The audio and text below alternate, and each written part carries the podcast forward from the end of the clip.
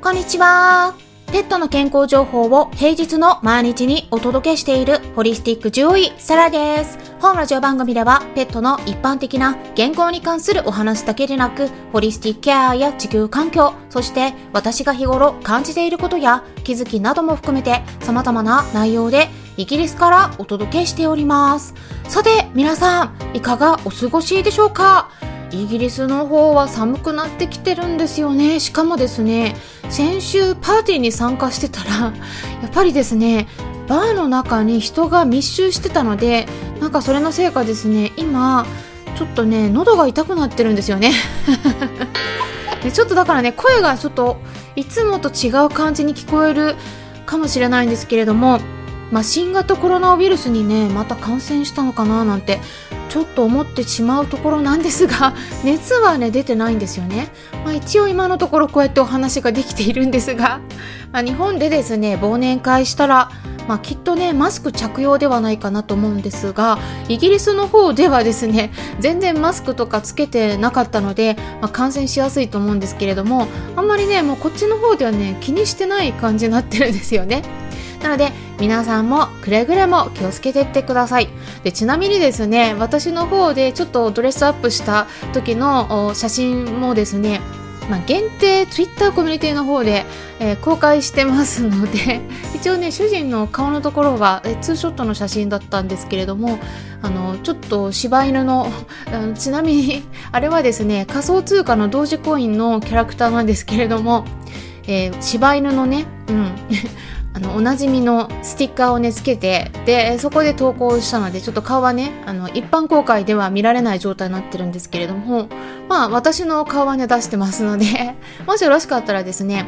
えツイッターの限定コミュニティもやっておりまして、そちらの方ではペットの健康に限らず他のいろんな内容の投稿をしております。例えばですね、まあ人間の健康とか医療とかの他に食べることとか料理とかですね、あとはハーブやそれから動物さんのこと、あとはまあ勉強とかその英語のこととかね、あと教育、それからまあイギリスの文化のこととかね、あとはあまあ、特にちょっと最近はですね投資に興味を持っていらっしゃる方がいるというところで、私の方は随分前からあの投資はしてきているので、まあ、そのあたりの話とかですねちょっとしてるところもあるので、まあ、興味のある方いらっしゃったらぜひお気軽にですね概要欄のところから、えー、限定ツイッターのコミュニティの方にご参加いただければと思います。えー、参加ボタンを押していただいて、ちょっと一応申請していただいた後にえー、審査はさせてもらってるんですけれども、まあほとんどの方はね大丈夫ですので、えー、ぜひぜひお気軽にご参加いただければと思うんですが、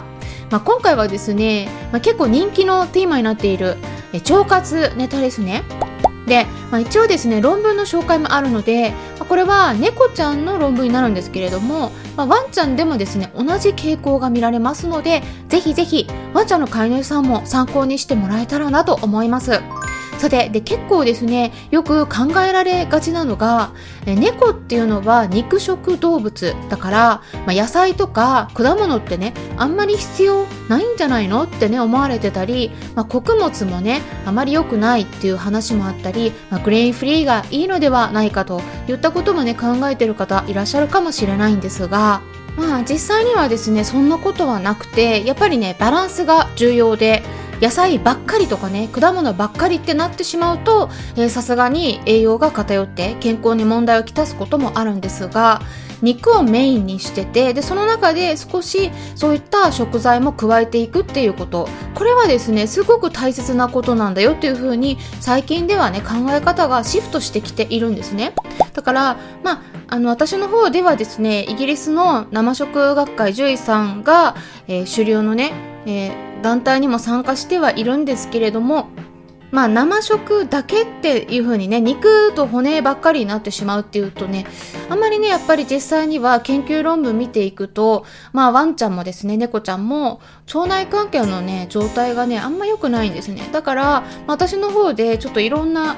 えー、他の先生方の話を聞いてったり、まあ、実際に飼い主さんからのお話もお伺いしてったり、自分自身の猫たちにも手作りご飯をあげてきて、で分かってきているのがやっぱりですね、うんまあ、肉食動物って言ってもお外でね、えー、野良で生活しているわけではないので、お家の中でえー、暮らしている猫ちゃんっていうのは野生で生きている猫科の動物とはねまたちょっと違うんですね。なので、まあ、そういった点でも完全にグレインフリーにするっていうよりも最近はですね、えー、いろんな食材をやっぱり組み合わせて入れていくっていうところが重要だよっていうのが言われてきてるんですけれども、まあ、ここでですね、えーまあ、論文の方も出ているんですね。で、猫ちゃんにもプリバイオティクスがいいよということなんです。はい、これ特殊な用語が出ましたね。あ、プリバイオティクスもしくはプレバイオティクスっていうんですけれども、これ何でしたかね。はい以前ですね、あの腸活の話題でよく出てくる用語っていうものについてですね、えー、プロバイオティクスとプレバイオティクスっていうのがある、そして、えー、バイオジェニックスっていう言葉もあるんだよっていうのでね解説してたことがあったので、もしも、まあ、今ねあの何でしょうかって聞かれて、えー、すぐにパッとね出てこなかった場合とか、あとちょっとね記憶がもしかしたら曖昧かもしれないっていう方がいらっしゃったらですね、ぜひこの機会に過去の配信で聞いてみてください。スタンド エフエム の方ではだいななひゃくごじゅうさんかいめの放送のところでタイトルはですね、用語のおさらい、プロバイオティクスとプレバイオティクスの違いはというところで、えー、今年の今月じゅうにがつのよっかあたりに公開してましたので、ぜひぜひチェックしててください。なので、まあ、ここでねちょっと説明は省くんですけれども、まあ、プレバイオティクスを与えていくことが猫ちゃんにとってもすっごく重要 で, でそしてですね、与えていった方が寿命が伸びているということがね分かってきてるんですね。で、これはきゅうねんかんにわたる猫ちゃんの研究によって明らかになったことなんですが、ななさいからじゅうななさいのきゅうじゅっとうの健康な猫ちゃんたちにですね、これをみっつの群に分けて、でひとつの群ではコントロール群といって、特に何もね変化させない群ですね、一般的なフードを与えるというところで、そしてふたつめの群の中では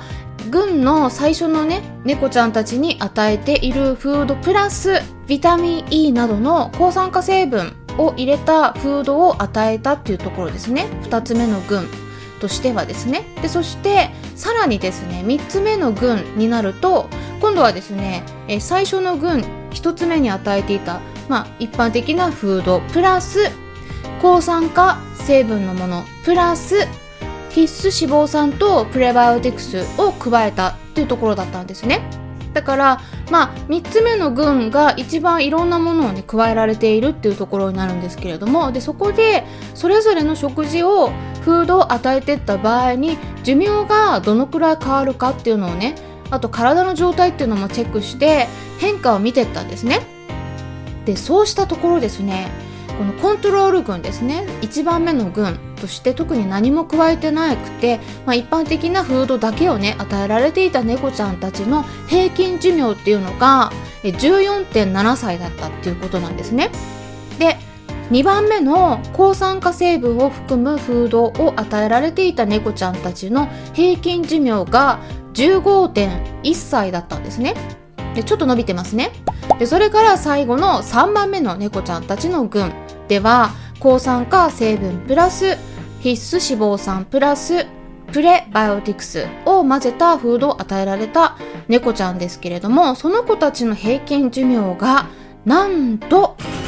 じゅうろくさいだったというところで、そうするとですね、何も抗酸化成分とかを加えていなかった一般的なフードだけをね与えられていたコントロール群と比べて、このプレバイオティクスなどいろいろ他にも必須脂肪酸も入れてますけれども、その猫ちゃんの方が平均寿命としてはいちねんいじょうも長く生きていたということなんです。で、単純にですね長く生きていただけではなくて他の項目もねチェックされてたんですけれども、あの生きてた間でも健康状態がすごく良くなってたんですね。で、特にそのさんばんめの群ですね、抗酸化物質と必須脂肪酸とプレバイオティクスを混ぜたフードを与えられた猫ちゃんたちの方では、この何もサプリとか全く入れてなかったコントロール群いちばんめの群よりも皮膚のね厚みが感じられるっていうところで厚みが増えてたんですね。っていうことは筋肉がしっかりついていたというところ栄養状態が良くなっていたということですね。で、そして年齢が上がるとやっぱりね、これはワンちゃんも猫ちゃんもね、両方そうなんですけど、他の動物さんもね、体重が減って痩せやすくなるんですね。だから体重を減らさないようにしていかないといけないんですけれども、その体重の減少度合いも緩やかだったと、あまり減りづらかったということ、あとは体の中のビタミン E のレベルも一番高く保たれていたということ、それから、まあ、高齢になるとね、起こりがちな猫ちゃんと甲状腺の病気とかありますけれども、あとは胃腸のトラブルっていうのもこのあたりも実際に減っていたということもあったようでね、まあ、栄養状態によって健康が保たれていったり、そして寿命も長くなるっていうところがやっぱり研究でも証明されたということだったんですけれども、このね、最後に極めつけがあるんですね。で、それが何か言いますと、なんとですね、この一般的なフードプラス抗酸化物質プラス必須脂肪酸プラスプレバイオティクスを混ぜたフードを与えられていた猫ちゃんたちの腸内細菌のバランスもすっごく良くなってたということなんですね。で、特に善玉菌であるビフィズス菌の割合が増えて、で、悪玉菌であるクロストリジウムパーフリジェンスって呼ばれる菌があって、これはいわゆるウエルシュ菌なんですけれども、それが減ってたんですね。つまり善玉菌が増えて悪玉菌が減ってたっていうところで、一気にね、やっぱり健康状態が良くなるっていうことが分かったんですね。なので、まあ、プレバイオティクスとか抗酸化成分、そして必須脂肪酸とかっていうものをね、与えていくことが重要だよっていうところなんですけれども、それではですね、実際にじゃあ何をね加えてたのって気になるところあると思うんですね。で、こういう論文っていうのはですね、あの残念ながらあんまり細かくね公開してくれてないことが結構あるんですけれども、ある程度分かっていること、書かれていることとしては、えー、こちらの方をねお伝えしますと、プレバイオティクスとしては乾燥させたチコリの根っこなんですよ。で、それを丸ごと入れてたっていうところと、あとは脂肪酸っていうのはオメガスリー脂肪酸とオメガシックス脂肪酸で、あとは抗酸化物質っていうのはビタミン E とベタカロテンっていうところで、このサプリを入れてフードを作って与えていたということなんですね。で、チコリっていうとですね、これ野菜もしくはハーブに分類される植物なんですね。ですが、まあね、よく知られていることとしては、その根っこにはイヌリンって呼ばれる水溶性の食物繊維が多く含まれているんですよね。で、まあ、水分を吸収して膨らんで、まあ、前動運動を刺激して腸の中に溜まっている余分なものとか発がん物質っていうのも含めて、まあ、体の外に一緒に排泄しやすくしてくれるので、まあ、いわゆるデトックスとも言って、そういうお話もね聞いたことがあるという方もいらっしゃると思うんですが、まあ、こういったイヌリンは、まあ、代表的なプレバイオティクスになるんですね。で、そしてチコリには抗酸化作用もあって、フラボノイドとかポリフェノールって呼ばれるような物質も多く含まれているということが知られていますね。で、チコリの根っこっていうと、よくですね、あのチコリコーヒーとして私たちも飲むことができて商品化されてるのありますよね。そんな感じでですね、え少しいつもの食事に混ぜて与えるのもできるんですよ。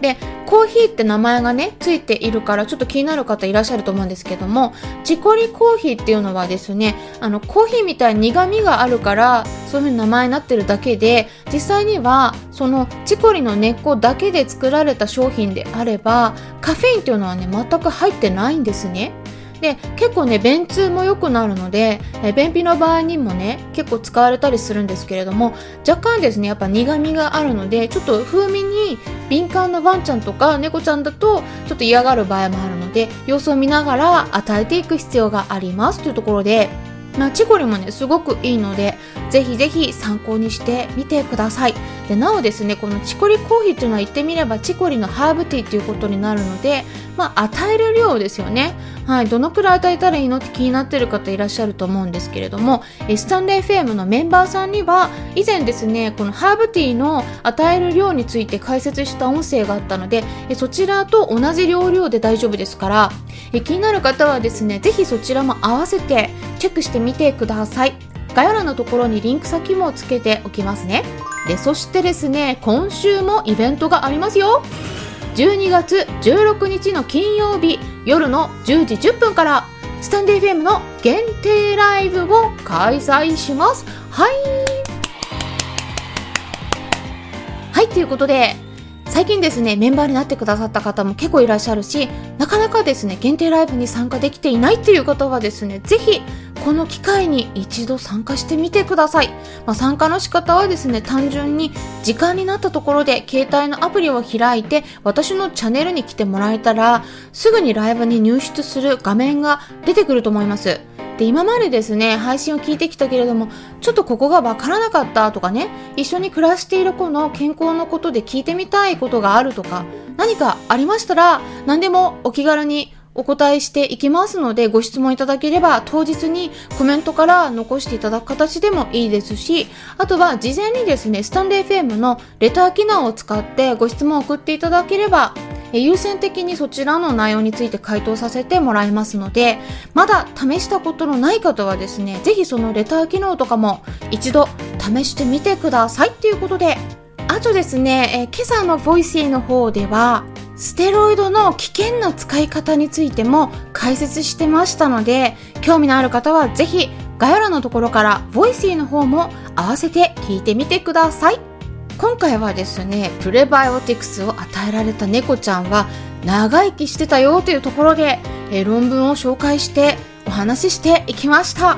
チコリの話もしましたのでね、そういうハーブとかに興味のある方にとってもきっと参考になったのではないかなと思いますし、参考になったという方はよろしければいいねボタンのクリックとかフォローしていただくととても励みになりますし、もしも周りにこういった私がお届けしている情報に興味のありそうな方がいらっしゃったら紹介してもらえたらさらに嬉しいです。いつも私のツイッターの方をリツイートしてくださったり、インスタグラムの方でもいいねボタンを押してくださったり、紹介してくださっている方々本当にありがとうございます。それではまたお会いしましょう。ホリスティック獣医サラでした。